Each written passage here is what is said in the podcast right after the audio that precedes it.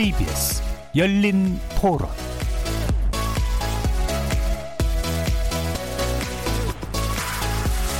안녕하십니까. KBS 열린 토론 정준입니다.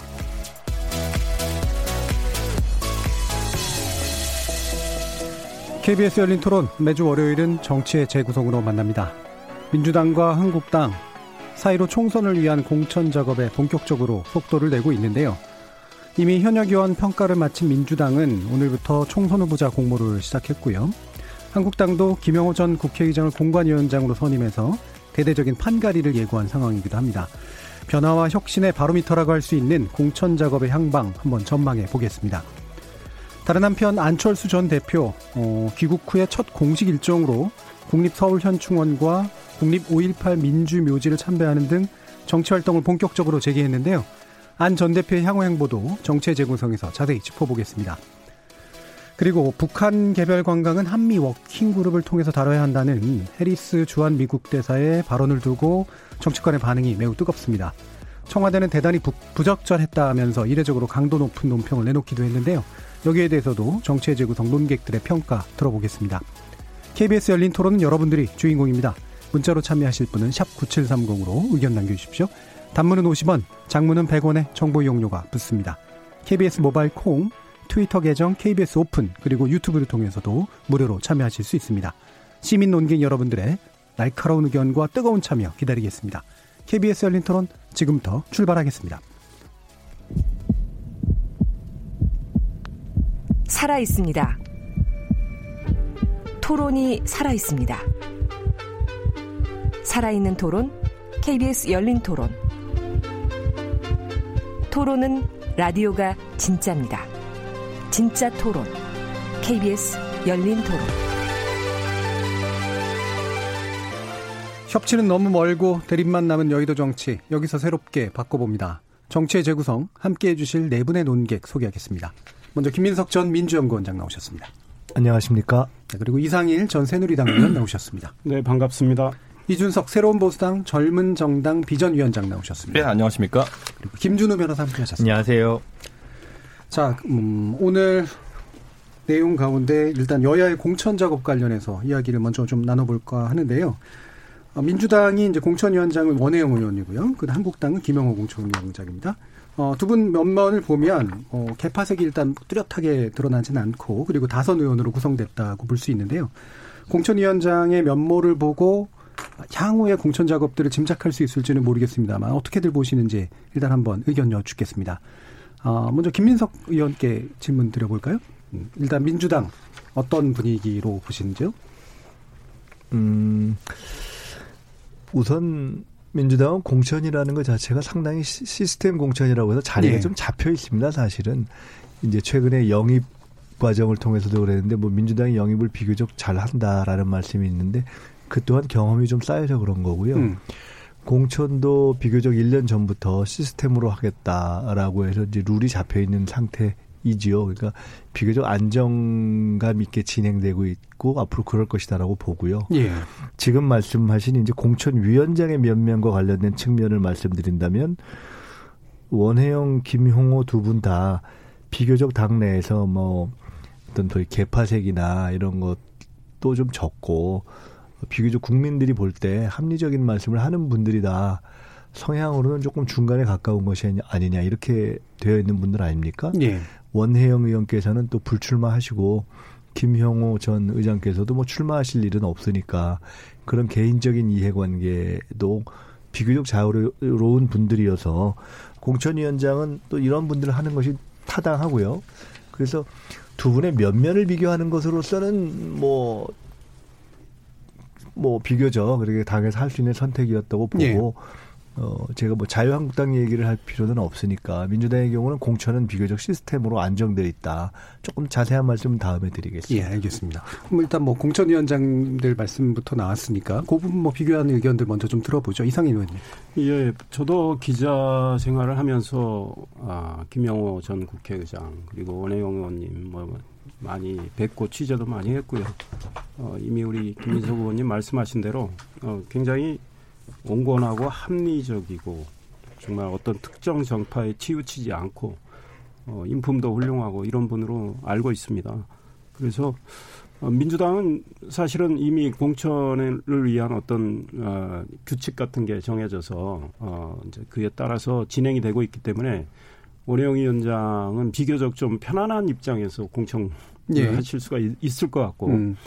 한국당의 경우는 지금 통합을 추진하면서 공천 작업에 들어가 있단 그렇죠. 말이죠. 왜냐하면 이 공천을 하는 과정에서 여러 가지 이제 실무적으로 준비할 게 많으니까 먼저 공천관리위원장을 모시고 나서 아 이제 한국당에서 하는 이야기는 그러나 통합을 이룬 다음에 한꺼번에 공천을 하는 이런 아 목표를 가지고 있다고 하니까 앞으로도 통합이 이게 되는 거냐 안 되는 거냐 계속 지금도 보도가 되고 있지만 진통이 있기 때문에 예. 실제로 공천이 언제 이루어질 것인가에 대해서는 시간이 좀 꽤 걸리겠다. 그러니까 김영호 어, 지금 전 국회의장께서 고민도 굉장히 많으시겠다 이런 예. 생각이 들고 김영호 전 국회의장 이렇게 인터뷰하시는 말씀을 들어보면 상당히 한국당에 변화를 많이 주겠다. 음. 그러니까 소위 개혁 공천을 하시겠다는 그 의지가 굉장히 강해요.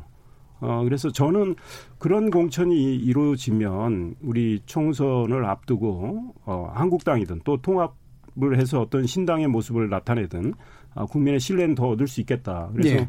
상당한 기대를 하고 있습니다. 그래서 예. 아마 잘 하시리라고 믿습니다. 네, 예. 사심이 없다 이런 아, 생각을 갖고 계시기 때문에 음, 그 뭔가 이렇게 개혁 공천을 하기 위한 분위기가 무르익은 건 사실인데 사실 통합 작업이라고 하는 게 걸려 있어서 상당히 기술적으로도 어려운 측면들이 분명히 있는 것 같고요.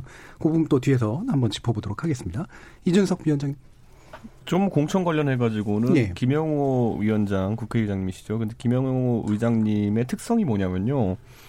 이게 우리가 공천의 컨셉을 보면요. 17대 그 당시 한나라당 공천은 김문수 지사가 했어요. 예. 네, 근데 김문수 지사 같으면은 지역구로 우선 살펴보자면 부천입니다. 대표적인 수도권의 그 범보수 여- 열세 지역구입니다. 그 감성을 가지고 공천을 하면은 그 당시 상당히 좀 개혁적이고 그 다음에 상당히 도전적인 공천들을 많이 예. 했죠. 그 당시에 영입된 분들이 굉장히 물론 뭐 이해창 총재도 있긴 하지 그 당시 영입된 분들이 아 박근혜 대통령이었던가요? 그때 박근혜 대표 시절에 그 당시에 영입된 분들이 지금 익히 알려져 있는 나경원, 그다음에 뭐 유승민, 음. 뭐 이런 기라상 같은 정치인들이 그때 영- 영입돼 정치 시작했고요. 18대 공천 같은 경우에는 보수 정당에서 좀 쉽게 이기는 선거라 생각해가지고 크게 주목받지 못했습니다. 그 당시 아마 안강민 공천심사위원장이었을 거예요. 근데 19대 때는 그 정홍원 국무총리. 예. 근데 그때는 사실 공천관리위원회에서 어, 공천관리위원장이 역할이 크지 않았죠. 음. 자, 근데 20대 총선에 와서 어떤 일이 발생하게 되냐면은 확고한 그 영남 지역구 출신의 이제 이한구 위원장이 공천을 관리하면서 음. 사실 어떤 세밀한 어떤 선거의 유불리를 따지는 어떤 그런 공천이라기보다는 청와대에 상당히 영향을 많이 받은 형태의 공천이 예. 일어났거든요. 전 이게 다 영향이 있다 보고 김영호 그 의장님의 지역구와 역대 선거 결과를 주목하는 게 뭐냐면은 우선 부산 출신이시잖아요. 근데 부산 영도에서 다선하셨는데 거기서 당선되신 걸 보면은 매번 박빙 선거를 하셨습니다. 예. 몇천 표 차이, 천 표, 이천 표 차이로 당선되셨거든요. 그러니까 본인도 이걸 기자회견에서 강조하셨지만은 삼선 이상 의원들 중에 내가 모르는 사람 없다. 음. 그러셨어요. 그건 당내에 대한 이해도가 굉장히 높다는 걸 이- 말씀하시는 거고요. 두 번째로는 매번 선거를 부산이지만 수도권 정도의 난이도를 가진 선거를 예. 치러 오셨다는 거죠. 그렇다면 그런 아까 말했던 부정적인 효과가 없는 상태에서 공천할 수 있을 것이다. 저는 확실히 사람은 과거의 경험에 좀 지배를 받기 때문에 예. 김영우 장님 같은 경우에는 이번에 그런 이유로 많은 사람들이 상당히 내부를 알면서도 굉장히 이제 그 의석수를 늘릴 수 있는 개혁적 공천을 할 것이다 이런 판단을 하고 있는 것 같아요. 예. 어려운 선거를 해본 분으로서의 어떤 그게 바- 발휘가 될 거다. 사실 이양구 그 의원님은 4선이시지만은 대구에서만 내기 음. 자신하셨기 때문에 예. 그 감, 그, 한 느낌이 다를 수도 있거든요. 선거에 대한 인지 자체가. 알겠습니다. 저는 가끔 눈 감고 이준석 최고위원 말씀하는 걸 듣고 있다 보면은 저 양반이 분명히 초선도 안 했는데 거의 사선 의원 얘기하듯이 디- 디테일이 세요. 예. 그 진짜 어떻게 저걸 다 알지? 다만 하나- 참 옛날 얘기를 많이 들으셨나 봐요. 제가, 누구 퀴즈입니까? 다만 하나, 하나 제가 어, 정정할 거는 나경원 의원의 경우는 박근혜 예, 전 대- 이해창 대통령이 하신 게 예. 아니고 예. 2000년에 이해창 총재가 예. 그때 나경원, 조윤선, 이해훈 뭐 이런 분들이 다 그때 들어왔습니다. 예. 2000년에. 네. 음. 또 판사 출신들이 또 많이 들어가셨죠. 김수리 변호사님.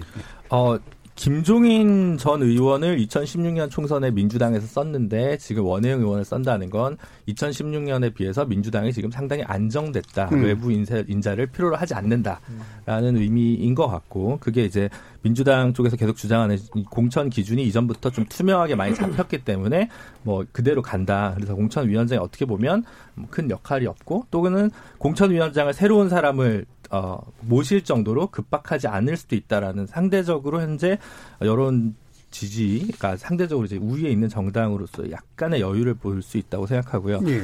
한국당 같은 경우는 이제 그 통합을 앞두고 있는 상황에서 사실은 통합 작업이 조금 더 지금 이제 뭐 양당 협의체냐 여섯 개 테이블이냐 좀 쟁점이 있습니다만 그런 경우에 조금 더 어, 최신의 분들 국민들에게 조금 더 인지도 있는 예를 들어 김용호 의장보다는 정의화 의장 혹은 뭐 박형준 교수님 이런 분들이 됐으면 조금 더 낫지 않았을까? 조금 어 색이 덜 이제 이제 좀 기- 기억이라는 게 참 무섭기 때문에 김영호 의장님을 기억하시는 국민들보다는 조금 더 최근에도 언론을 좀 더 타신 분을 선임하는 것이 그래도 조금 더 어, 집중도를 좀 모시지 않았을까. 이것도 어떻게 보면 하나의 이벤트인데 그런 부분들이 조금 아쉬운데 근데 이제 정의화 의장님이나 아니면 박형준 교수님 이런 분은 지금 육자 테이블에서 그 보수 원탁 테이블에서 하나의 대표 자격으로 앉으신 분들이기 때문에 이분들을 공천위원장으로 모시기는 어려웠을 거고 그 남은 분들 중에 속어법을 하다 보면 죄송스럽지만 김영호 의장님이 제일 무난하고 예. 합리적인 선택이 아니었나 싶습니다. 예. 자, 공관위원장에 관련된 이야기를 간단히 일단 좀 나눠봤고요. 그 당의 사정들을 한 번씩 좀 더 짚어보죠. 아까 김민석 의원께 일단 간단한 질문부터 이제 드렸었는데, 어, 지금 원혜영 공천위원장이 이제 자신의 이제 할 일들은 그렇게까지 많지 않다라는 이 취지의 이제 발언을 한 게 아까 말씀하신 이제 시스템 공천에 의해서 기본적으로 굴러갈 것이다라는 의미로 해석해도 되겠죠? 네, 이제 시스템 공천이라는 것 제가 간단히 좀 설명을 드리면 이런 에피소드를 한번 말씀드릴게요. 이해찬 대표가 이런 얘기를 한 적이 있어요. 그 이해찬 대표가 지난 지지난 총선 때 세종시에 무소속으로 나갔다가 이제 들어올 때 의원들이 와서 공천 걱정을 엄청 하면서 이해찬 대표한테 물어봤다는 네. 거예요. 그게 너무 걱정하지 말라고 그랬는데 마지막에 끝나고 보니까 자기만 공천 잘렸다는 거예요. 그게 이제 김종인 대표한테 소위 정무적 판단으로 잘린 케이스예요. 그래서 이제 시스템 공천이라는 건 뭐냐면 옛날에는 소위 정무적 판단에 의해서 인위적으로 배제하거나 일정한 비중을 비율을 정해서 뭐 네. 몇 선 이상을 날린다 뭐 이런 것이었어요. 네. 근데 그게 아니고 이번에는 평가를 해서 단면 평가를 해서 감점을 일부 주고 그다음에 신인이나 여성이나 뭐 이런 등등을 해서 가점을 주는 거예요. 그러니까 누구를 아웃시키고 누구를 인위적으로 꼽고 이것을 최소화하고 꼭 점수를 줘야 될 사람은 좀 더 주고 뺄 사람은 빼서 네. 그럼에도 불구하고 계속 붙겠다 하면 그 상태로 그러니까 발에다가 모래주머니 차고 링에서 붙든가 아니면 가볍게 해서 링에서 붙든가 그렇게 해라 예.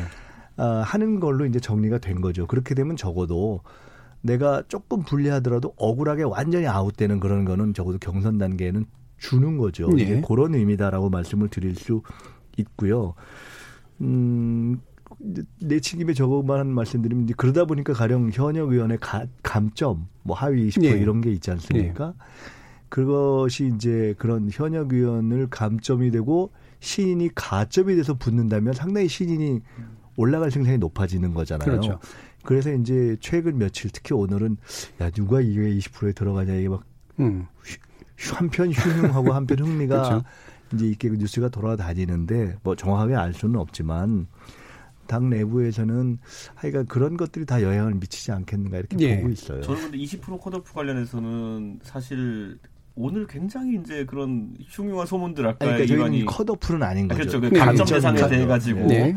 그 흉흉한 얘기들이 많이 돌아가지고 음. 민주당 쪽에 있는 분들은 귀를 곤두세우고 있더라고요. 네. 근데 그 뭐 명단 같은 비슷한 것들이 막 돌고 이러거든요. 이럴 때는 네. 보통 추측성 명단일 수도 있고 해, 새어 나온 걸 수도 있고. 돌긴 돌잖아요. 근데 저도 뭐 보긴 봤습니다. 한 가지 버전을. 음. 그런데 이제 여기서 가장 이제 사람들이 의심하는 거는 나중에 혹시라도 그 명단이 공개하기로 결정했을 때, 공개됐을 때, 그 공개된 명단의 인사가 있는 지역구에 청와대 출신의 인사가 미리 출마 선언을 한 상태가 혹시라도 있다. 예. 그러면은 가장 첫 번째로 공천의 공정성이라는 것이 흔들릴 수 있는 것이 혹시라도 그 엄격하게 관리되어야 됐던 그 20% 감점자 명단이 혹시 특정인들에게는 유출돼 가지고 그들의 출마 판단을 하는데 또 음. 영향을 끼친 것이 아니냐. 가능성이 높다 가 나가라. 그러니까 이런 것들은 제가 아까 시스템 공천이라는 걸 저도 이제 민주당이 예. 체계는 잘 세워놨다 이렇게 보는데 사람이 평정심을 잃는 것은 시스템을 내일 일, 일정을 기획했기 때문이 아니 기획 안 했기 때문이 아니라 기획한 대로 안 흘러갔을 때거든요. 예.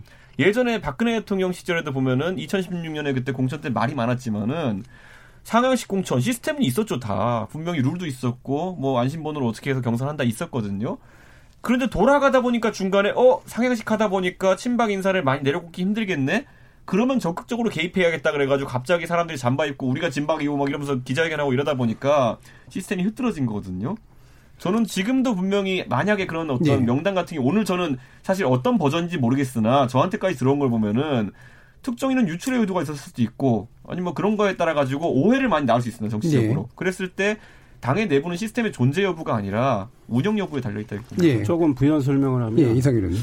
이 지금 청와대에서 어, 활동을 하다가 나온 분들이 한 70명이 넘으니까 예.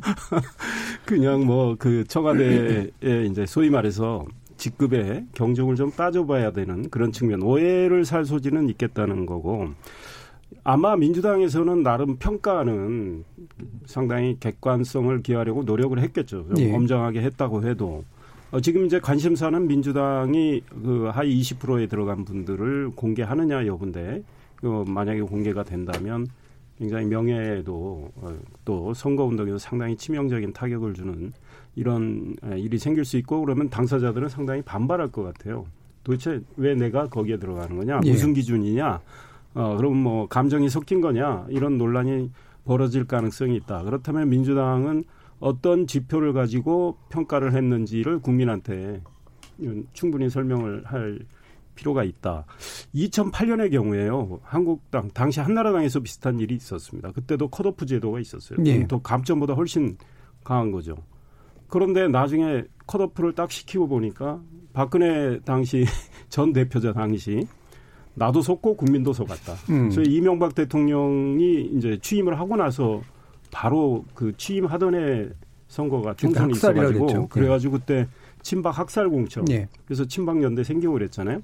그러니까 그 당시 한, 한나라당도 아 우리도 시스템 공천을 했다 이렇게 주장하지만 누가 봐도 이거는 감정이 섞인 걸로 이렇게 비춰졌잖아요. 물론 대통령이 취임하고 그 힘으로 총선은 이겼지만 상당히 논란이 있었죠. 그래서 그리고 또 친박연대가 성공을 했고 그러니까 민주당도 만약에 이게 이제 알려질 수밖에 없을 거예요. 그렇다면 예. 민주당이 국민이 정말 납득할 수 있는 그런 엄정한 잣대로 설, 공, 이거 평가를 했는지 뭐 이, 런 것들에 대한 많은 관심이 어, 예. 나올 것 같아요. 일단 이쪽 네, 두 가지가 있는 것 같아요. 변호사님도. 어, 이게 제일 어려운 거는 그렇게 뽑았는데 본선 경쟁력이 있는 대안이 없는 경우가 있고, 지난 총선 같은 경우 대표적으로 대구에 출마하셨던 홍일학 의원 같은 경우에 원래 이제 대구 경북 TO로 민주당에서 비례를 한 다음에 대구 출마하는데 하위 20%대니까 본인이 탈당을 해서 무소속으로 출마해서 당선이 됐단 말이에요. 그러니까 영남권에서는 열세인 민주당 어, 인 경우에 현역 의원들이 하위 20%에 닿는 경우에도 이게 생겨나는 어떤 좀 현실적인 문제가 한편은 좀 작동할 것이다라는 예. 문제가 있고 두 번째는 사실은 국민은 누가 하위 20%라기보다는 조금 오래된 다선 의원을 날리면 혁신했다라고 이제 그냥 인상을 가든 경우가 있었어요. 제 생각에는 글쎄 잘 모르겠지만 지난 총선 때 저는 뭐 이해찬 의원도 아까 말씀하셨지만 어 이미경 의원 같은 경우에 당시 사실은 한 번 더 되시면 어, 여성 국회의장으로 가, 발돋움 하실 수도 있었는데 네. 그때 공천에서 날라갔거든요. 그래서 어, 시스템 공천이 사실은 반드시 혁신 공천을 보증하는 것은 아니다라는 게 한국 정치에서 참잘 네. 보여줬고 또 그게 약- 다른 면편으로는 본선 경쟁력 때문에 당리당략에 오히려 의석수에서는 좀 손해를 보는 감소하는 부분이 있기 때문에 근데 현재 민주당은 현역이 불출마하는 15개 정도는 이제 전략 지역구로 선정을 하는 이제 스탠스가 있기 때문에 아마 이런저런 것들 좀 섞어서 적정하게 어, 선거 전략을 짜지 않을까 그렇게 예. 보입니다. 김혜석 의원님 답변 들어봐야겠네요.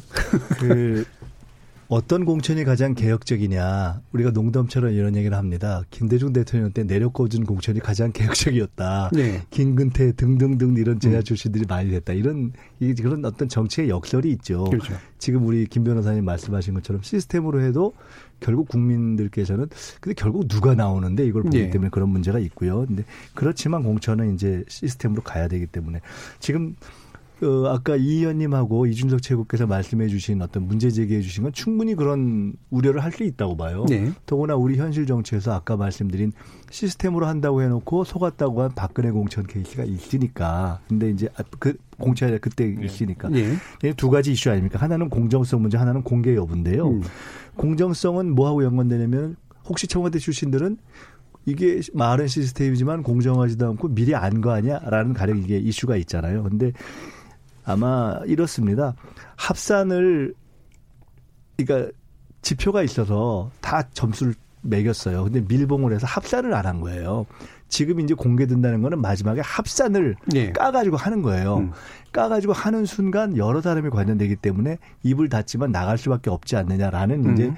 것이어서 미리 사실 알기가 첫째 어렵고 그 다음에 어 미리 그럼에도 불구하고 알 수 있지 않느냐 그건 당연해요. 음. 왜냐하면 지표가 객관적인 문항이 이미 노출되어 있고 공개되어 있는 거기 때문에 예.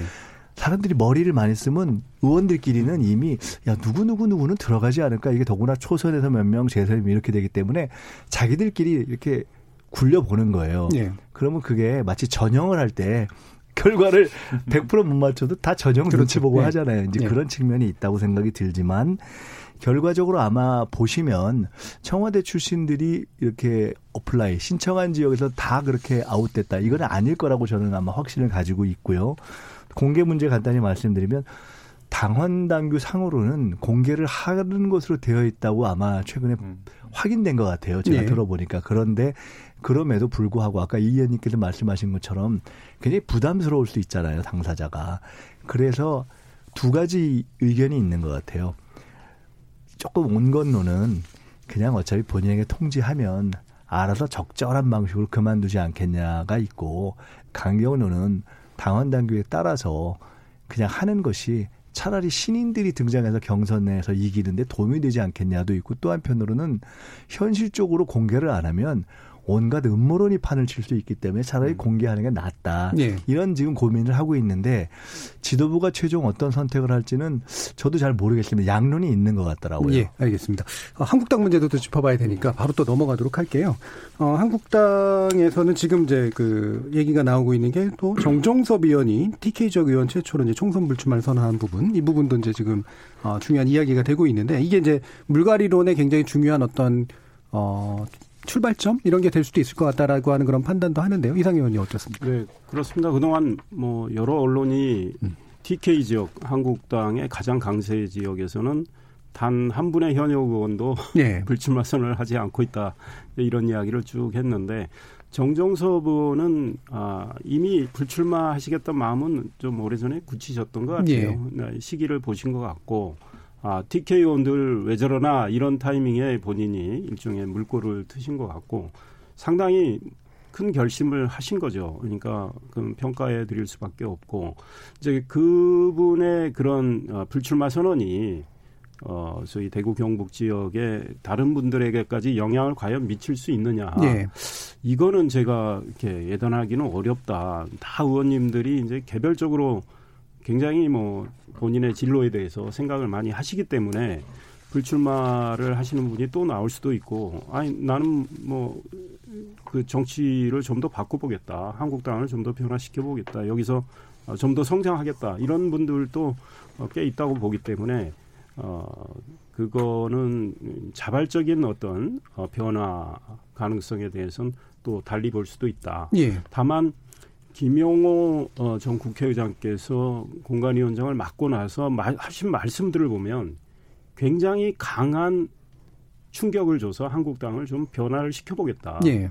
그리고 통합이 이루어졌을 때 통합신당의 이 공천 과정을 통해서 아 정말 이 뭐 스펙트럼이 어떻게 될지 모르겠습니다. 뭐 중도 우파가 될지 아니면 또 우파가 될지 우파 중심이 될지 모르지만 어, 좀 달라진 우파 정당, 달라진 중도 우파 정당 이렇게 좀 만들어 보시겠다는 의욕이 굉장히 강하세요.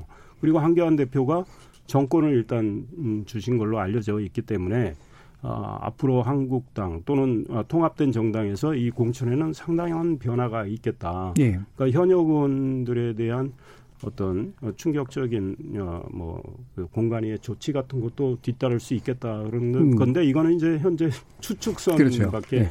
아, 그러니까 뭔가 상황입니다. 기득권에 대한 이제 기득권 내려놓기의 측면에 물꼬가 일부 트인 건 맞는 것 같긴 한데 이게 또 저기 함께 걸린 문제라 제가 짧게만 또 먼저 또 질문을 드릴게 이 패스트트랙 이제 기소된 의원들께는 일종의 이제 보상이 있다라고 하는 게 거의 정설처럼 이제 그때 막 떠돌았단 말이에요. 근데 실제로 그거를 내걸고 하지는 어, 얻기는 어렵지 않겠습니까? 지금은 그걸 내건 상황은 아닌 예. 것 같아요. 이제 과거에 공천관리위원장을 모시기 전 또 공천관리위원장의 생각이 있고 공천관리위원들의 생각이 있죠. 예. 근데 공천관리위원들은 아직 선정도 안 된 상황이고요.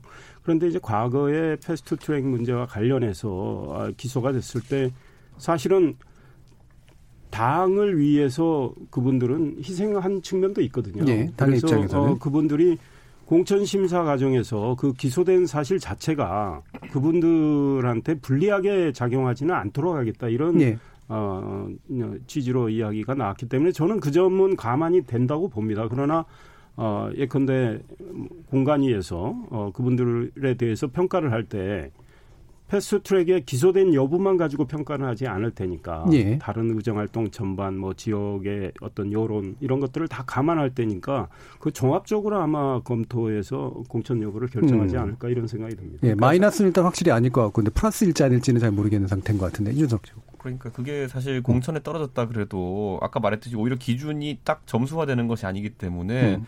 뭐 때문에 떨어졌는지가 명확하지 않아요. 음. 네, 내가 대학을 못 갔다면은 뭐 점수를 자르는 것이 아닌 이상 내가 수능 점수가 좀 낮아서 잘린 건가? 내신이 좀 낮아서 잘린 건가? 아니면은 그때 뭐 면접 봤을 때 좀 말 한마디 잘못한 건가? 뭐 이런 여러 가지 추측이 들기 때문에 뭐 안 좋은 결과를 받아든 사람 입장에서는 그것 때문에 나 자른 거 아니냐 이렇게 나올 것이고 근데 쟤는 받았잖아 뭐 이렇게 또 이제 지적할 수도 있는 것이고 예. 저는 뭐 그래서 앞으로 그 분란의 씨앗은 되겠지만은 저는 큰 틀에서는 크진 않을 것이다 그 불만이 왜냐하면 김영호 위원장이 지금 이야기하는 그, 그 판단의 기준이라는 거는 그것을 상회하는 수준일 것이다 저는 이렇게 봐요 그래서 뭐라고 표현하셨냐면요 이게 참 사람한테 쓰기에 조심스러운 표현인데 구닥다리 걷어내겠다 그랬어요 네. 이 기준대로라면은 그 공천 못 받으신 분은 구닥다리라는 얘기거든요. 네. 그러니까 상당히 공격적인 발언인데 저는 그 말이 딱히 이제 다섯만을 향하겠느냐. 음. 저는 이번에 이제 정종섭 의원님이 뭐 어쨌든 초선이신데도 불구하고 불출마 선언하셨잖아요. 이게 그런데 그 다음에 이제 다선 의원들이 초선까지도 불출마인데 TK에서 다선 의원들의 불출마가 없이 오히려 우리는 간다 이런 식의 기사가 나오는 걸 봐가지고 저는 그분들이 가장 먼저 칼 맞을 것 같다. 음. 네, 저는 이런 생각을 해요. 왜냐하면 TK 지역 같은 경우에는 지난번에 전국 단위 총선에 있어가지고 영향을 크게 미쳤던 지역이거든요. 원래는 그러면 안 돼요. 원래는 보통 어떻게 자유한국당의 선거가 아니면 새누리당 선거가 치러지냐면요. 거기에 굉장히 전문가 집단에 있는 분들이나 아니면은 좀 이좀 그 인지도가 있고 뛰어난 분들이 배치돼 가지고 상징성 있는 분이 배치돼 가지고 그분들이 다른 지역 선거를 지원하고 아니면 선거하는 동안에 좀 당에 실무를 하고 이래야 되는 역할이었는데 끝까지 그 지역 공천 때문에 싸우면서 오히려 컨트롤 타워가 사라진 네. 느낌으로 지난 총선을 치른 거거든요. 그렇기 때문에 이번에는 그 책임론이 상당할 것으로 이제 보입니다. 왜냐하면 지금 TK 의원 중에 상당수는 그 당시 아까 말했던 잠바 입고 진박 논란 일으켰던 분들 뭐 그 안에 제가 뭐 굳이 말하자면 정종섭 의원도 포함되겠지만은 네. 책임론 휩싸일 가능성이 높습니다. 그래서 음. 아마 그쪽에 가장 먼저 특히 다선 의원 위주로 예. 칼이 떨어질 가능성이 높다 저는 이렇게 음. 봅니다. 예. 근데 아시면서 얘기를 안 하시는 이준석 최고위원께서 안 하시는 거는 영남의 다선은 비박이 많습니다. 그러니까 음. 슬쩍슬쩍 피해 가시는 건데, 그러니까 다선이 문제가 아니라 이제 친박 비박이 통합의 공천이 되려면 좀 적정한 칼바람이 결국은 이제 선수별로 몇 퍼센트씩 좀 잘라내는 그런 룰을 김용호 위원장이 만들어야 될 것 같고 부산 경남 같은 경우는 뭐 김무성 의원, 김세현 의원, 뭐 김성찬 의원 여러 불출마가 있었는데 대우 경북은 지금 누가 불출냐면 최경환 의원이랑 이완영 의원이 이제 사법부에 의해서 불출마되는 두 분이 있고 네. 이제 정청섭 의원 이렇게 있는 거라서 조금 음 그냥 나가겠다는 분은 더 없어 보여요. 그래서 어 조금 더그 어떻게 보면 어 전국적인 단위에서의 동일한 공천 심사 기준이 아니라 특히 TK 같은 경우는 좀 어, 보수의 혁신을 위한 혁신 공천, 세대 교체 뭐 이런 것들을 좀 어, 별도의 어떤 판단을 해서 수도권과는 좀 다르게 접근하는 어, 과감한 공천 전략이나 기준을 좀 제시할 필요가 있지 않을까 싶습니다. 예. 어, 뭐 더 김민성 없으면 그럼 민주당 얘기도 또 다시 한번 더 하고 싶은데요. 그러니까 문희상 의장 아들의 이제 지역구 출마 문제가 사실은 그 지난 정기 국회 때부터도 이제 계속해서 이제 야당 쪽에서 문제 삼았던 거기도 하잖아요. 민주당 내부 안에서도 사실은 그렇게까지 좋은 분위기는 아닌 거로 알고 있는데 기본적으로 일단 안에 내부 사정이 어떤지부터 이제 듣고 뭐 한번 얘기 나눠보죠. 민석, 김민석 의원님 어떻습니까? 글쎄요, 제가 뭐 최근에 이제 음. 일단 전역이 아니어서 뭐 의원들 예. 뭐 의원총회나 이런 분위기를 좀 저도 재선거 준비하느라고 잘 알지 못하고 지도부의 참여를 최근에 안 하기 때문에 잘 모르겠고 이제 저도 언론을 통해서 본 것, 그다음에 이제 가까운 뭐 전현직 의원들의 어떤 SNS 소통 이런 것들 감을 잡는 정도인데 예. 어 프레임이라는 것 도 그렇고 세습이라는 말이 들어가는 것에 이렇게 들어가거나 또는 그 속에서 논란이 될 수 있는 거는 당연히 긍정적이진 않겠죠. 그렇죠. 그것은 네. 뭐 북한에 대해서도 그렇고 음. 뭐 우리가 뭐 삼성 같은 재벌도 그렇고 심지어 교회와 관련해서도 다 하여간 세습과 관련됐다면 국민적 인식은 좋지 않지 않습니까? 네. 근데 또 역으로 제가 그러면서 이제 드는 생각은 이제 예를 들어 최근에 명성교회에서 세습 문제를 놓고 논란하면서 그럼 격대를 해야 된다. 그러면 격대를 격대, 대를 이었을 예. 때 그러면 몇 년을 뛰어야 되냐 뭐 예. 이런 논란까지 하잖아요. 제가 그걸 보면서 한편으로는 이제 이게시 이런 논란을 통해서 우리가 좀 더 정교해질 여야 되겠구나. 그러니까 아마 문희상 의장의 아드님 입장에서는 본인이 그야말로 세습이라는 게 결국은 그냥 다른 거 없이 실력 없이 뭐 부모의 음. 그것만으로 내가 그냥 어떻게 그것만을 노잣돈 내지는 미천으로 해서 정치를 한다면 문제다 이거 아니겠어요? 예. 근데 본인이 가령 나름 열심히 했고 기반도 닦았고 자기가 예를 들어 의정부에서 태어났는데 의정부가 아닌 부산에 가서 지역구를 닦을 수는 없었을 테니까 예. 그렇게 한 억울한 항변을 할 수가 있었을 거예요. 음. 그 양자를 절충하는 선에서 적절한 사회적 합의나 룰을 만들어 가야죠. 예. 그것이 없는 상태에서 이제 이것이 생기는 거라고 보고요. 어쨌든 큰 틀에 있어서 그럼에도 불구하고 세습이라는 프레임에 어쨌든 논란이 될 수 있는 것이기 때문에 당연히 조심스러운 바가 있고 예. 당에서도 일부 이견이 나오는 것도 이제 사실이고요. 예. 근데 저는 이제 오히려 한편으로는 그렇기 때문에 전체적으로는 조심스럽게 접근하면서 이런 기회에 이제 전체와 또 각각 개개인의 어떤 정치를 할 수 있는 자유 이런 것들을 종합적으로 우리가 본다면 그런 기준을 어떻게 삼을 것인가 하는 것들은 또 별개로 세워가야 하는 문제이겠다라는 생각은 듭니다. 예, 공천에서 이제 명확하게 어떤 이제 그 어드밴티지를 얻으면 건 당연히 문제가 되는 거고, 근데 지역구도 사실은 일종의 자산의 상속이라는 측면에서 유리한 면이 분명히 있단 그렇죠. 말이에요. 그 예, 이상현. 이 경우는 그분이 아, 계속 그 지역에서 아, 정치 활동을 했던 분은 아니에요. 음. 그러니까 이제 아버지인 문희상 의원께서 국회의장이 되시고 나니까 당적을 이탈해야 되는 거 아닙니까? 어, 그러다 보니 그 당시에 이제 민주당 어, 지구당을 이제 아들이 관리하는 그때부터 처음 예. 입문을 했으니까 이 지금 1년하고 한 8개월쯤밖에 안 되는 분이에요. 근데 이제 아버지 지역을 그대로 물려받아서 사실상 위원장 역할을 하고 있단 말이죠. 상임 부위원장인데 음. 그리고 지금 출마를 하겠다는 것이니까 이건 확실하게 세습으로 비칠 수밖에 없고 문희상 의장이 말리셔야 된다. 음. 왜냐하면 문희상 의장이 아, 지난해 예산안 처리부터 선거법안, 공수처법안 쭉 하실 때 어, 소위 한국당 입장에서는 아들 세습 공천을 위해서 저러시는 거 아니냐. 의회 민주주의자를 자청하셔놓고 협치를 강조하셔놓고 너무 지금 여당 입장에서 국회를 운영한다. 이게 야당의 생각 아니었습니까? 예. 그리고 많은 비판도 했는데 지금 만약에 아들을 이렇게 어, 공천을 하게 되는 이거를 방치를 하신다면 문희상 의장은 굉장히 당시에 왜 그랬는지 더 확실히 국민이 알게 된단 말이죠. 그러면 아마 우리 헌정사에 큰 오점으로 남게 된다. 그러니 물론 아들도 나이가 있고 이번 건너뛰면 뭐 국회의원 더 한다 또 다시 할 수 있겠다는 이런 어떤 보장은 없어요. 네. 그러나 그런 면이 안타깝긴 하더라도 문희상 의장이 아들한테 이번에는 참아라. 내가 지난번 네. 국회 마지막 운영을 이렇게 했는데 굉장히 오해 오해받는다. 내가 정치를 마무리하는 입장에서 오해받기 싫다. 이렇게 하셔서 주저앉히는 게 맞고 꼭 정의 이분이 하시겠다면 뭐 부산까지 갈 건 없지만 아, 아마 고등학교나 이런 데는 서울 서울로 서울에 강남 지역 같은데 한국당 좀 강세인 예. 이런 쪽으로 나가서 제가 정말 험지에 가서 한번 어, 바닥을 정말 기면서 한번 해보겠다. 예. 이런다면 또 모르겠습니다. 그런데 아버지 지역구에서 그대로 한다? 물론 아버지 옆 지역 홍문정 의원 지역이 있지만 그, 그 지역도 의정부기 때문에 아버지의 영향력이 상당히 행사될 수 있기 때문에 의정부를 떠나서 서울의 뭐 소초나 강남 같은 데 나가시면 예. 모르겠습니다. 아니 근데 저는 네. 이 논란은 의외로 뭐 그렇게 길게 갈 필요는 없다 보는 것이 저는 당원은 당원의 수준에 맞는 후보를 갖게 되어 있고요. 그 지역 구민은 지역 구민의 수준에 맞는 국회의원을 갖게 되어 있습니다. 예. 때문에 저는 두 번의 필터링 단계가 있기 때문에 저는 이분이 뭐 진짜 전략 공천만 한다면 황당한 일이라고 많은 분들이 생각하겠지만은 예.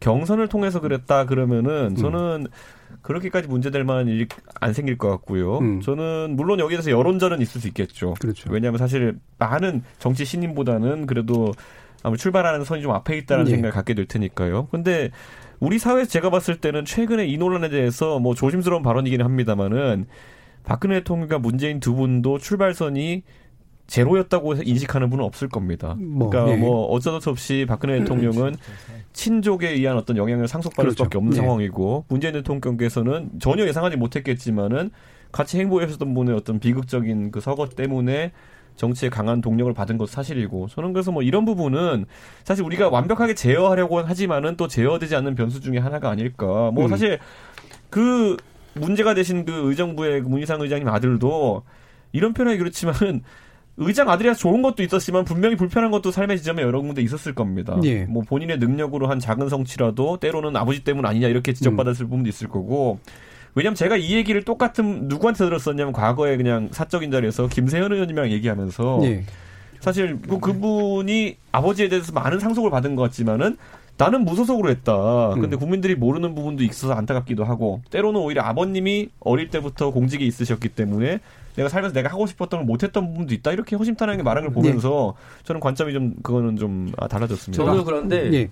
유승민, 장재원, 정우택, 정진석, 김세연 다 이세 정치인입니다. 예. 노웅래, 김영호 뭐 이런 분들 다 이세 정치인이에요. 꽤 예. 많습니다. 지금 그 현역 중에 한 열 몇 분 정도 되시는 것 같아요. 그래서 능력 있고 어차피 정무직도 아니고 선출직이기 때문에 국민이 판단하시는 건 맞다라고 생각하는데 다만 바로 대를 이어서 그 지역구를 물려받을 경우에 사실은 지역의 그 유지들이나 네트워크의 힘을 굉장히 크게 받는 음. 자산을 상속받는 게 맞습니다. 그게 이제 일본에서 굉장히 많이 나타나는 그러니까요. 현상이고 네.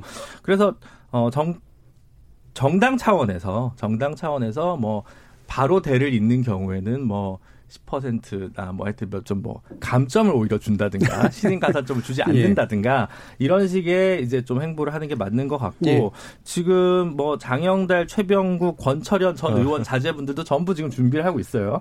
그래서 이게 갈수록 이게 논란이 있을 텐데 당들 차원에서도 이게 예외적인 상황이 아니라 늘어날 수 있다는 점을 인지하고 좀 기준을 마련하는 게큰 예. 당들은 꼭 필요할 것 아니 같습니다. 우리가 굳이 한 말하면. 전직 대통령 아들분들 중에서도 진짜 우리가 잘 아는 정치 계속 하고 싶었던 분들이 있지만은 그분들은 뭐 누구보다 큰 자산을 갖고 있음에도 예. 아까 말했던 뭐 여러 가지 뭐 당원이라든지 국민의 어떤 필터링 단계에서 고배를 마신 분들도 있거든요. 예, 그러니까 예. 저는 그거는 아직 시스템이 제대로 동작하고 있다면은 우리가 너무 이렇게 또 그러니까 사실은 문희상 의장이 의장까지 안 했으면 크게 논란을 비껴왔을 수도 있었겠죠. 예, 그러니까 뭐더 길게 갈 문제는 아니니까 네, 예, 간단히 한 말씀만. 예. 왜냐하면 그 지역에서 경선을 하는 건 문제가 많아요. 왜냐하면 본인이 이미 아버지의 그 자리를 물려받아가지고 상임 부위원장으로서 사실상 조직위원장 역할을 예. 하면서 권리당원으로 관리하고 있어요. 근데 민주당의 공천 규칙이 어떻습니까? 권리당원이 50% 들어가서 투표를 하고 여론조사예요. 음. 그 다음에 막강한 경쟁자 현재 없습니다. 그러니까 예. 지금 민주당의 공천 어떤 규칙으로 한다면 이분이 어, 될 가능성이 개- 매우 크다. 예. 근데 사실은요. 한국당 입장에서는 이런 분이 공천이 되면 또 좋은 측면도 있어요. 공격하기 좋은 측면도 있는데 빌미를 줄수 있죠. 사실은 예. 이게 공정하냐 이건 국민적인 의문이 나올 수 있다. 그러니까 예. 민주당이 판단을 잘하길 바랍니다. 알겠습니다. 이 부분 뭐 나중에 뭐 사실 하고 싶은 예, 말씀들이 되게 많을 것 같긴 합니다만 일단 이 정도까지 뭐 충분히 들은 것 같고요.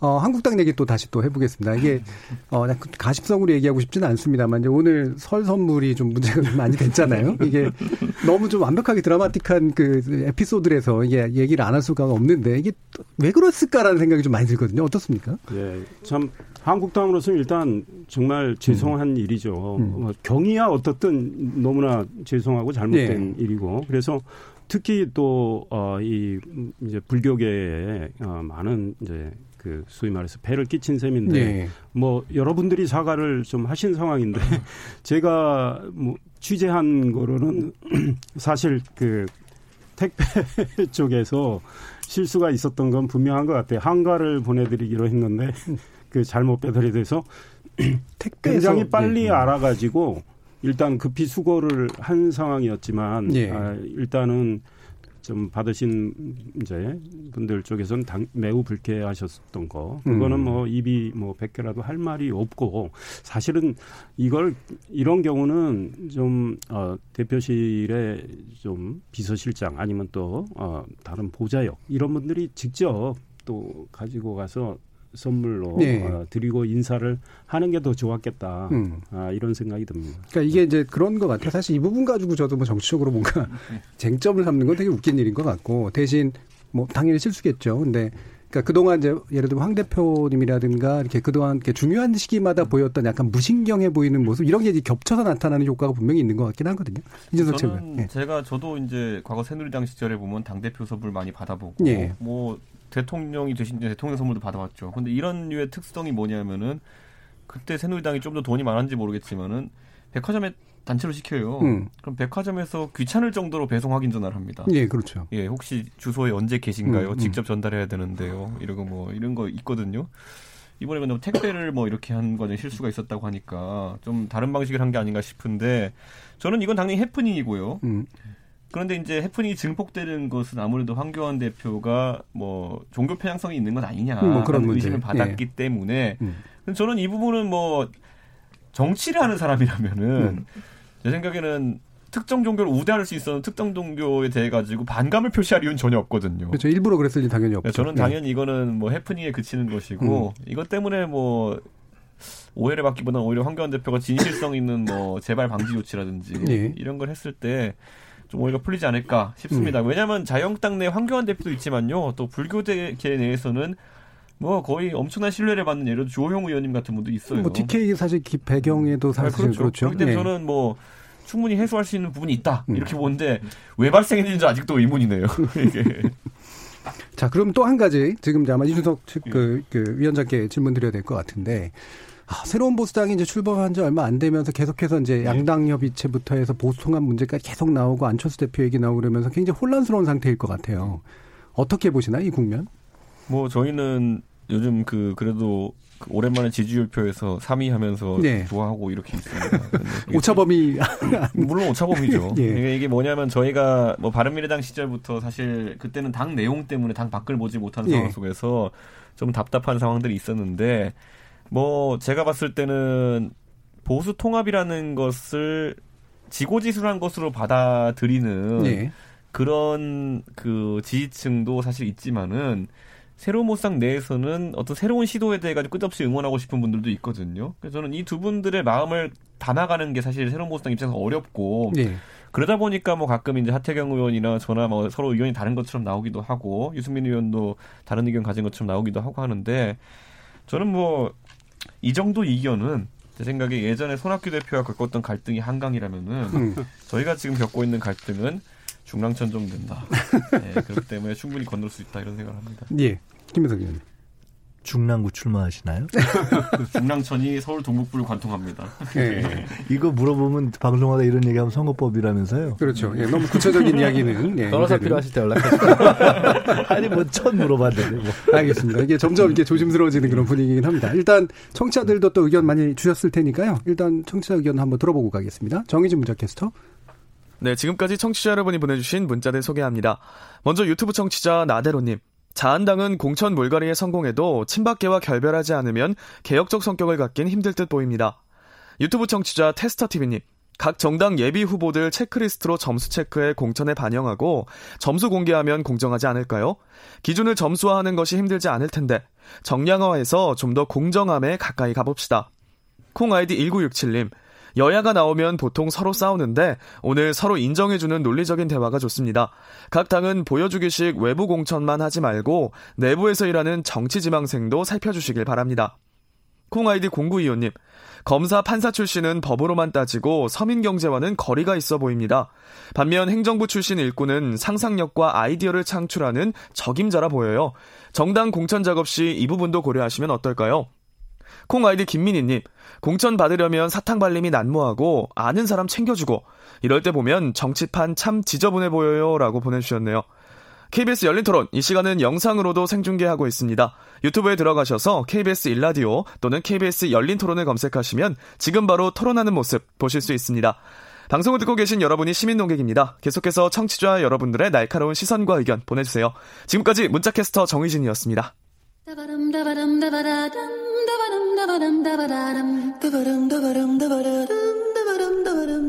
여러분은 지금 청취자와 함께 만들어가는 고품격 시사방송 KBS 열린 토론을 듣고 계십니다.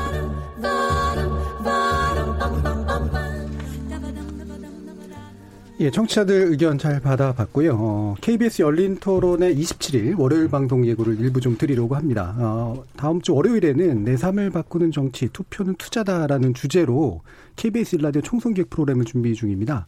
어, 특별하게 어, 라이브를 통해 가지고 관련된 의견들을 좀 받으려고 하거든요. 그래서 목요일 오후 4시, 이번 주 23일 목요일 4시에 유튜브 라이브 진행을 진행을 합니다. 그때 많이 참여하셔서 여러분들도 투표는 투자라는 관점에서 의견들 많이 전해주시면 감사하겠습니다. KBS 열린 토론 월요일 코너 정치의 재구성 함께하고 계신데요. 이상일 전 의원, 김민석 전 민주연구원장, 김준우 변호사, 이준석 새로운 보수당 젊은 정당 비전위원장 이렇게 네 분과 함께하고 있습니다. 자 그럼 계속해서 어 약간 못다 나눈 얘기부터 좀 해보려고 하는데요. 어 안철수 전 대표가 어 귀국을 했고 어, 공항에서 이제 넙죽 절하는 모습이 상당히 좀 인상적이었었습니다. 김준우 변호사 어떻게 보셨나요? 제가 한번 선거 안 건너뛰실 거라고 했는데 음. 총선 불출마 선언해서 그러게요. 제가 틀렸습니다 음. 일단. 음. 근데 뭐 그쵸 서울시장이나 대선 후보를 나왔을 때는 2등이든 3등이든 하면 그 자체로 이후에 본인이 더 큰 꿈을 그리는데 포석이 될 수 있는 거지만 국회의원 선거에서 2등은 실질적으로 거의 아무 의미가 없기 때문에 특히 안철수 의원 정도 되는 어, 그 전국 정치인 같은 경우 그렇지 않습니까?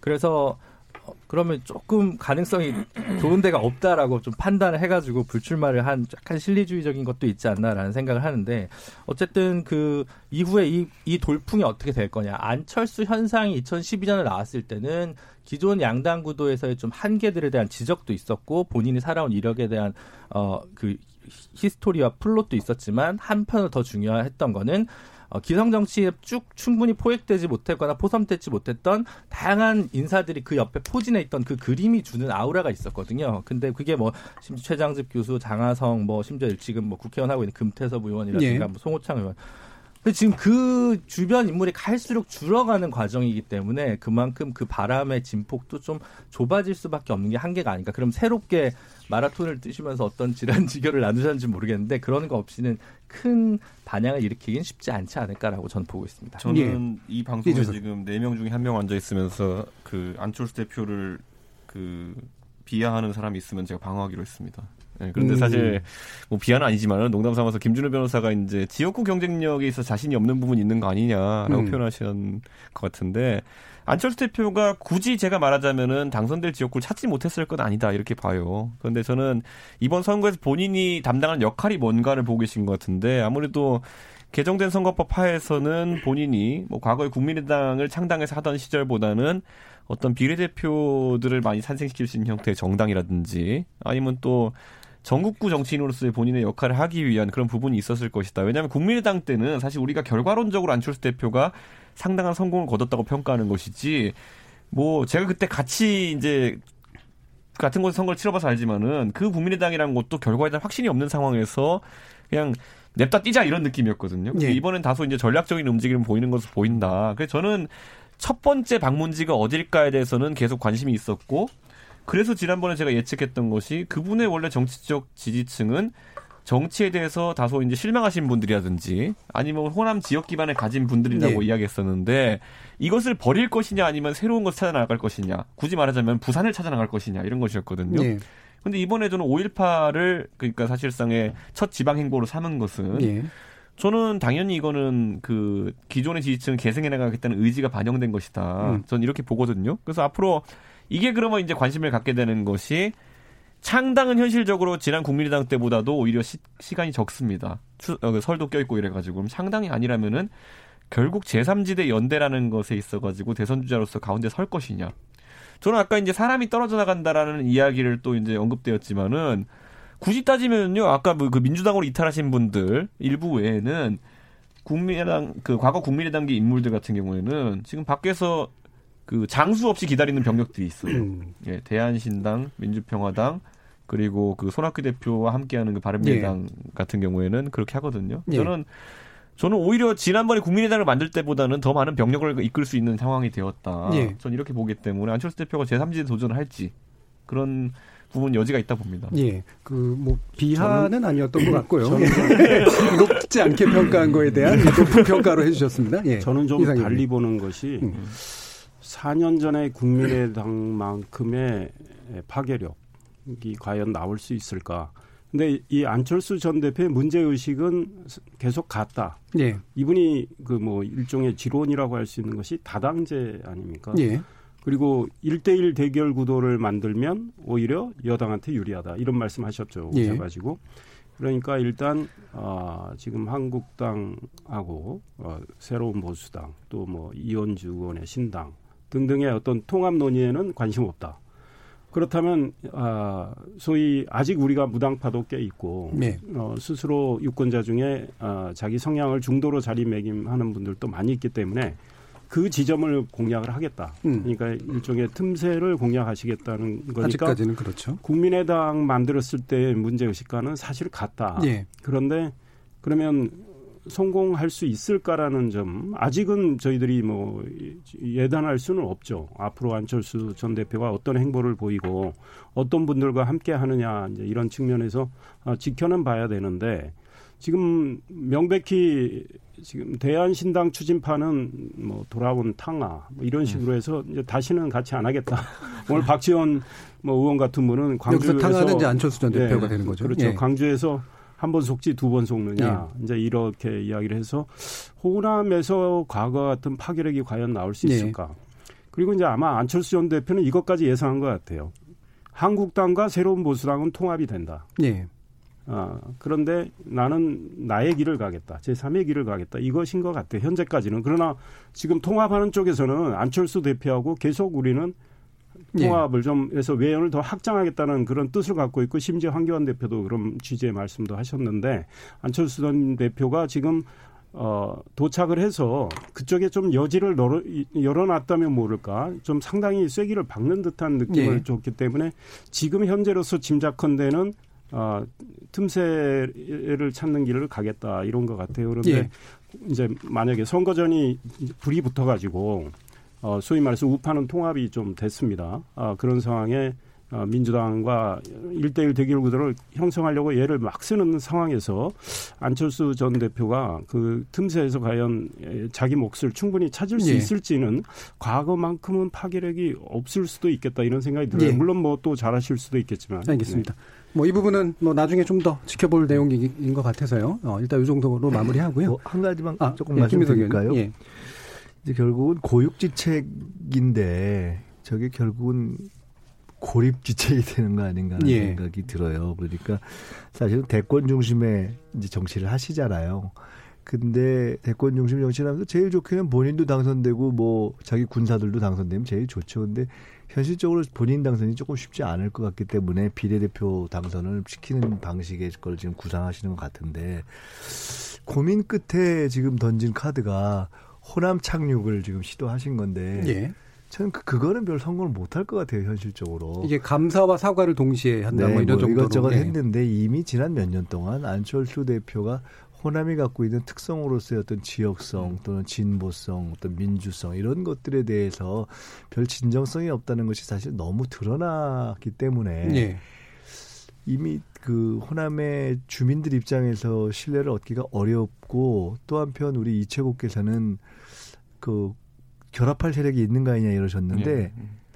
양면이 있을 것 같아요. 음. 아까 이제 박지원 대표나 이런 분들이 이렇게 말씀하시는 게 자칫하면 호남에서 야 너 안철수하고 놀아? 그럼 확실히 찍힌다 이런 분위기가 저는 있을 것 같아요. 그러니까 음. 아, 확실히 저기는 아니다라는 것이 있기 때문에 차라리 안철수 대표께서 대권 중심의 정치를 생각하면서 제3의 길을 생각했다면은 저는 지역으로 본다면 차라리 호남도 영남도 아닌 다른 쪽에 착지를 시도하거나 예. 아니면 첫 카드를 뭔가 조금 공정을 본인이 지향을 상징하거나 뭔가 조금 경제를 상징할 수 있는 다른 어떤 정치 네. 이벤트로 시작하는 것이 저 좀 전략적이 아니었을까. 그래서 그건 좀 고민을 덜 한 것 같다는 생각이 전 들더라고요. 예, 알겠습니다. 이 부분에서 또 험지 얘기 나올까봐 기다렸었는데 아직은 험지 얘기까지는 안 나왔습니다. 예, 뭐 출마를 선언하진 않으셨으니까 불출마 선언을 하셨으니까요. 자 그러면 해리스 대사 관련된 이야기로 마무리 좀 지어보려고 하는데요. 어, 해리스 대사의 언행 문제는 여러 번 이제 되긴 했습니다. 이번 같은 경우에는 남북한이 이제 관계를 독자적으로 좀 진행해 보려고 하는 그런 부분에 정면으로 이제 브레이크를 거는 듯한 그런 발언이 나왔고 한미 워킹그룹 통해서 하는 게 낫다라는 얘기를 했고 또 이에 대해서 이제 미국 측은 이제 대, 대사를 지지하는 듯한 이제 그런 발언으로 현재 약간 와글와글한 그런 분위기인데요. 아무래도 뭐 정부 여당의 반응이 제일 안 좋은 그런 상태죠. 이 부분 김준호 변호사님 어떻게 보셨습니까? 어, 해리스 대사는 원래 군인 출신이잖아요. 그래서 제독 출신인가요? 아마 그랬던 것 같고. 어, 아태 태- 사령관. 네. 예. 그래서 이분이 사실 그전 로버트 대사랑 비교하면 좀 그분도 이제 정무적 공무원이긴 했지만 이분도 전통적인 외교관은 아닙니다. 네. 전통적인 외교관은 사실 이런 식의 발언을 자주 언행을 하진 않겠죠. 근데 이게 트럼프 정부라는 특성 그리고 이제 본인이 어, 직업군인 출신의 외교관이라는 특성이 어우러지면서 상대적으로 조금 더 어, 센 어그레시브한 적극적인 발언들이 좀 많이 나오지 않나라는 생각이 들고 그래서 여기에 대해서 그대로 두는 것 또좀 곤란하니까 정부에서도 좀 강대 강이랄까 좀 그 강한 발언이 나왔을 때는 좀 강하게 같이 대치했던 게 아닌가 싶은데 적어도 미국 국무부에서는 기본적으로는 어, 대사의 발언 옹호하면서도 어느 정도 여유를 줬던 것 같아요. 그래서 지금 이 상황에서는 물론 지금 미국이든 혹은 대한민국 정부든 제가 생각하기에는 한반도 비핵화 그리고 이제 한반도 긴장 완화 평화라는 목표는 같을 거기 때문에 그에 관한 구체적 각론이 지금 조금 다른 스텝이 제시된 상황에서 나온 그냥 이견이라고 생각하고 그 상황에서 표현적인 문제가 아닐까라고 생각하고 어 그 다만 그 working group에서 계속 논의를 해야 되는 부분은 또 원론적으로 맞는 것 같습니다. 그래서 저는 예. 큰 문제라기보다는 그냥 해프닝 정도로 오히려 생각하고 있는 쪽입니다. 개인적으로. 저는 네. 여기서 이제 사실 해리스 대사 요구가 무리하다고 판단할 수 있는 것도 정청 판단이라 봅니다. 저는 네. 그거는 해- 전혀 판단의 여지에 문제가 없는데 음. 다만 이것을 조선 총독으로 묘사했다는 것 자체는 굉장히 외교적으로 비화가 될 수 있다라고 보는 것이 예. 저는 해리스 대사가 뭐 갖고 있는 외모 중에서 코수염이 있다 때문에 조선 총독이라 묘사하지는 않았을 것이다 저는 이렇게 봐요. 예. 왜냐하면 조선 총독도 코수염이 있었던 분이 있지만은 이완용도 코수염이 있었던 것 같고요. 제가 봤을 땐 도산 안창호 선생님도 있었던 것 같고 해리스 대사도 그런 말 했죠. 다 예. 있어요. 그러니까 이게 사실 그 지점보다는 많은 분들이 해리스 대사의 혈통 중에서 목의 혈통이 이제 일본에 가까운 예. 것에 대해 가지고 지적을 한 것 같은데 그건 사실 제가 지적이라고 방금 표현했지만은 지적의 대상이 아닙니다. 음. 예, 그렇기 때문에 그런 것들은 정치적으로 매우 부적절한 표현인데 이게 여당의 정치인들에게서 그런 얘기가 나온다는 것은 다소 우려스러운 상황이고 왜냐하면 이 비슷한 표현, 똑같은 표현이죠. 사실 총독 같다라고 한 것을 그 북한에서 몇 번 해리스 대사를 묘사하면서 그렇게 했어요. 예. 네, 근데 그것을 뭐 제가 봤을 때는 여권에서 발언하신 분들이 그걸 받아서 발언한 건 아니겠지만은 사실 그들이야 뭐 어떤 식의 표현을 해도 국제 외교과의 관례와 뭐 크게 개의치 않는 분들이지만은 우리 같은 경우에는 그래도 제도권에 편입돼 있는 상황 속에서 제가 미국에서 공부를 해서 그런지 모르겠지만 이건 그냥 일반적인 미국 사회에서 들었을 때는 상당히 모멸감을 느낄 수 있는 반응이 될 수 있다. 왜냐하면 미국은 다민족 국가이기 때문에 이런 부분에 대한 언급이 굉장히 자제가 되어 있어요. 예. 왜냐하면 그 일본계 장성이나 이런 분들도 있는데 과거에 그런 분들에 대해 가지고 전문 국가 출신 아니냐라고 표현했던 분들이 그 미국 내에서 굉장히 강한 지탄을 받은 적도 있고요. 예. 그래서 저는 이 조선 총독이라는 표현을 통해 가지고 다시 한번 어떤 그 일본과의 관계를 이제 다시 한번 들먹이려고 하는 것이었다면은 예. 여권에서 그런 인식은 앞으로도 하면 안 된다 예. 이런 생각하고 크게는 저는 해리스 대사의 요구에 대해 가지고 무리한 점을 반박해야 될 필요성 굉장히 느낍니다. 왜냐하면 예. 저희 당의 이해운 그 당시 정보위원장 같은 경우에도 굉장히 보수적인 인사지만은 그때 그 대사관에 이제 초, 초청되어 가지고 가서 대화하면서 굉장히 무리한 느낌이 들었다는 취지로 말씀하신 적이 있거든요. 예. 그것은 오히려 여야가 공유하고 지적할 때 이렇게 될 수 있는 것이지 어떤 돌출된 굉장히 모독적인 발언으로 해결될 수 있는 소지인 것은 아니다 이렇게 좀 봅니다. 예, 그러니까 해리스 대사의 발언에 문제가 있는 것은 분명히 지적돼야 마땅하나 그렇죠, 예. 그거를 정쟁화시키면서 마치 일본과의 관계를 부각시키는 듯한 방식으로 가는 건 저는 공당의 뭐 오해길 바랍니다. 이게 또 예. 반일이나 이런 쪽 가는 것에 대해 예, 가지고 예. 예. 알겠습니다. 김민석 의원. 약간 울컥하셨네요. 사례가 들어. 먼지가 좀 먼저 이상일 의원님 그런 말씀부터 들을까요? 예. 그러니까 이 해리스 대사 발언과 관련해서는 case by case로 좀 냉정하게 따져야 된다. 그러니까 아, 이혜훈 정보위원장하고 만났을 때 이혜훈 정보위원장이 아, 좀 무례하다라고 느낄 정도의 이 방위비 분담에 대해서 상당히 예. 여러 차례 이야기하면서 압박하는 듯한 느낌. 음. 어, 그런 건 또 사실은 좀 사적인 자리라 그랬었던 측면이 있다고 할지라도 그거는 좀 문제가 있다고 봐요. 그런데 요번의 경우에 어, 지금 정부가 추진하겠다는 북한 개별 관광의 문제와 관련해서 해리스 대사가 말한 거는 저는 문제가 될 게 없다. 이런? 생각입니다. 왜냐하면 오해가 발생하지 않도록 한미 오킹 그룹에서 논의하는 게 좋다. 이 말 자체는 저는 틀린 말이 아니다. 그리고 음. 사실은 논의를 할 필요가 있는 사안이다. 왜냐하면 개별 관광의 문제는 우리 정부가 추진할 수는 있지만 예. 그 개별 관광과 관련해서 북한에 들어가는 분들이 소지하는 각종 물품 또 돈 이런 것들은 어, 대북 제재와 유관이 돼 있단 말이죠. 그래서 소위 말해서 그 관광객 자체가 대북 제재 위반으로 또 사실은 제재를 받을 수도 있는 예. 근데 문제이기 때문에 공개된 발언으로 하는 건 좀 다르지 않을까요? 저는 뭐 미국의 입장을 말하는 게 뭐가 문제냐 이거죠. 미국의 음. 입장은 이걸 한미, 한미 오- working group에서 좀 논의를 해보자는 건데 예. 그건 미국의 입장 아니겠습니까? 그거를 미국 대사가 말했기 때문에 나는 별, 저는 별 문제가 없다고 본다. 그러나 뭐 과거에 아까 말, 말씀드린 이혜은 뭐 의원의 문제나 또 뭐 다른 문제로 이분이 좀 외교관 출신은 아니기 때문에 군 출신이어서 조금 더 좀 거친 측면이 있는데 예. 이제 그거 가지고 감정이 쌓여서 요번 거를 소위 빌미로 뭐 이미 우리 어, 이준석 전 최고 이야기했듯이 조선 총독이다 뭐 이런 이야기를 하는 거. 사실은 이건 미국에서는 이거는 인종 차별로 보이, 보일 수도 있는 거. 그러니까 지금 청와대가 부적절하다고 했던 것도 과민 반응이다. 저는 예. 그리고 민주당의 중진 의원들이 그 쓴 언사는 상당히 지나쳤다 이런 음. 생각입니다. 이 문제는 저는 오킹 그룹에서 충분히 논의할 수 있는 문제고 그 논의 테이블에 올릴 수 있는 문제다 이렇게 봅니다. 예. 그러니까 이게 이제 문제시 되는 이유는 대사면 굉장한 외교적인 어떤 감각이 있는 사람인데 이거를 의견을 밑으로 제시하는 거랑 대놓고 공표하는 것 사이에는 상당한 입장 차이가 있어 보일 수 있기 때문에 이제 그렇고 실제로 그것 때문에 쟁점이 되는 것 같거든요. 예, 김민석 의원님. 저는 해리슨 대사의 발언은 부적절했다고 예. 봅니다. 원칙에 있어서는 지금 문제가 되는 것이 이제 관광이나 농업이 기본적으로는 대한민국 정부가 주권적으로 결정할 수 있는 사안이기 때문에 네. 주권적으로 결정할 수 있는 것을 허가를 받거나 해- 어떤 동의를 구해야 한다라는 것으로 오해될 수 있는 영역의 발언을 했다라는 점에서 부적절하고요 원칙적으로 예. 두 번째로는 설령 그렇지 않다 하더라도 그런 오해가 있을 수 있는 경우는 이런 정도는 외교적인 다른 표현을 쓰거나 또는 공개적으로 얘기하지 않고 처리하는 것이 외교적이기 때문에 어, 원칙적으로나 정무적으로나 다 적절치 않았다고 봅니다. 음. 다만 해리스 대사가 잘못 얘기했다고 해서 그를 비판하는 대한민국 측에서도 동일한 표현의 누를 범할 필요는 없기 때문에 예. 이제 그것은 별개의 문제다. 뭐 조선 총독이라는 표현도 나오고 여러 가지 표현이 나왔는데 그런 비판에 있어서 그의 혈통을 문제 삼거나 예. 또는 그의 외모를 문제 삼았다면 그것은 전 적절치 않다고 보고요.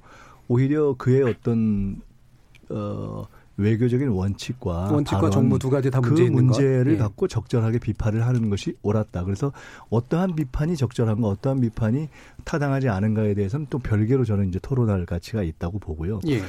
그 working group에서 논의한다 할 수 있죠. 근데 다만 여기서의 문제는 해리스 대사가 그동안에 얘기했던 것들을 볼 때 이것을 가령 영어식으로 표현하면 그야말로 discuss로 이게 받아들이게 했느냐, 음. permit으로 받아들이게 했느냐라는 것에 있어서 사실은 지금 상당한 그 문제를 가져왔다고 볼 수 있고요. 예.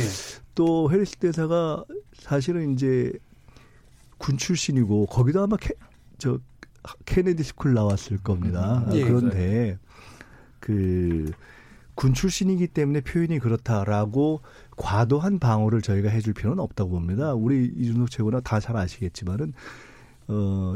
그 직전에 두 미국 대사가 상당히 최근에 그 한미 동맹의 수준의 변화라든가 반미 감정을 자극하지 않고 해서 상당히 성숙된 행보를 네. 해왔고요.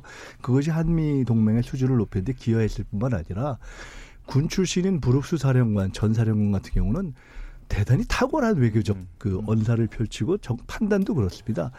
그리고 이제 보면 미국에서 군 출신들이 훨씬 신중합니다. 예. 언행에 있어서. 그래서 저는 그렇게 볼 일은 아니다. 그래서 이것은 헬- 이 대사가 본인이 갖고 있는 약간 감각의 조금 어 시대착오성 음.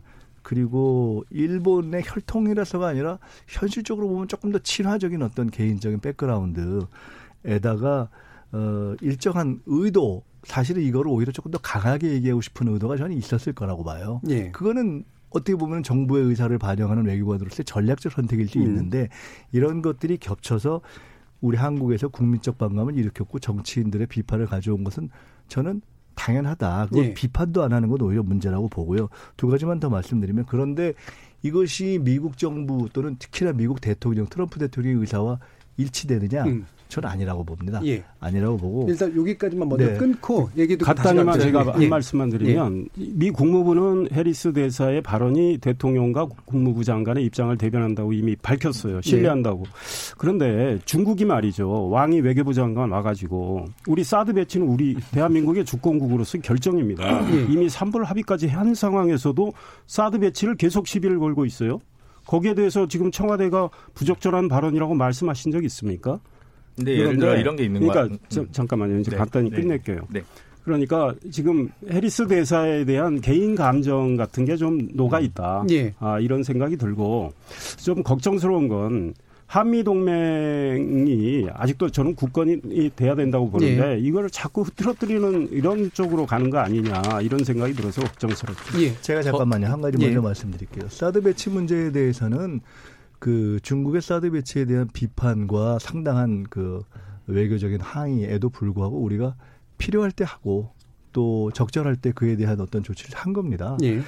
그리고 미국의 지금 이번에 헬스 대사에 대해서는 우리가 현실적으로 남북 관계나 북미 관계를 푸는 데 있어서 경우에 따라서는 관광이라는 카드를 대한민국 정부가 독자적으로 또는 미국과의 일정한 눈맞춤 또는 양해 속에서 써야 될지도 모른다는 상황 속에서 우리가 그에 대해서 그 차질을 가져올 수 있는 문제에 대해서 명확하게 제독을 건 것입니다. 예. 필요하고요. 예.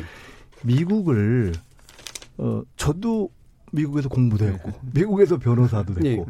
그 비교적 미국을 아는데 미국은요 결국은 논리와 힘으로 대응하는 겁니다. 예. 그리고 그 논리에는 소위 미국식의 헌법적 논리도 우리가 감아야 되고 예. 미국의 힘으로 대응할 때는 국민적 힘을 바탕으로 하는 것입니다. 예. 따라서 이런 정도의 사안에 대해서 명확하게 지적하지 않는다. 저는 그것은 미국을 너무 모르는 것이다 이렇게 예. 생각합니다. 김준호 변호사 하도 말을 못 하셨습니다. 짧게만 40초. 제 리퍼트 전임 대사에 비해서 조금 아쉬운 미국 대사이다. 이건 뭐 그래서 미국에 좀 아쉽다라는 얘기를 하고 싶은 게 하나가 있고 두 번째는 그 어, 개별 관광 같은 경우는 미국인들이나 유럽인들은 지금 북한에 개별 관광을 하고 있습니다. 네. 그러니까 이거 가지고 문제 삼는 건 좀 오히려 오히려 좀 어, 정부에서 열심히 고민을 했던 증거 아니겠냐라는 생각이 있고 그 다음에 미국의 모든 발언에서 저희가 또 반발하고 있질 않아요. 예를 들어 트럼프 대통령이 엊그저께 100억 불주 네. 미국 분담금 얘기했는데 아직 그건 별 반응은 없거든요. 그래서 적절하게 수위에 따라서 반응을 하고 있는 유연성을 보이고 있다라고 생각하는데 다만 오히려 북한이 외교 강국 아니겠습니까? 최선희, 김계관이 각각 얘기할 때는 어느 예. 선에서 얘기하는지가 정해져요. 그러니까 우리도 미 대사가 미 대사가 뭔가를 좀 얘기했을 때 어느 선에서 반응하는 것이 좀 프로토콜 그러니까 매뉴얼 같은 걸 차제에 좀 만들면 좋지 않겠냐라는 첨언을 드립니다. 알겠습니다. 예. KBS 열린 토론 월요일 코너 시간이 좀 없어서 정책의 구성 아쉽게 이 정도로 마무리하겠습니다. 오늘 토론 함께 해주신 김민석 원장님, 이상일 위원님, 그리고 이준석 위원장님, 김준호 변호사님 네 분 모두 수고하셨습니다. 감사합니다. 감사합니다. 저는 내일 저녁 7시 20분에 다시 찾아뵙겠습니다. 지금까지 KBS 열린 토론 정준이었습니다.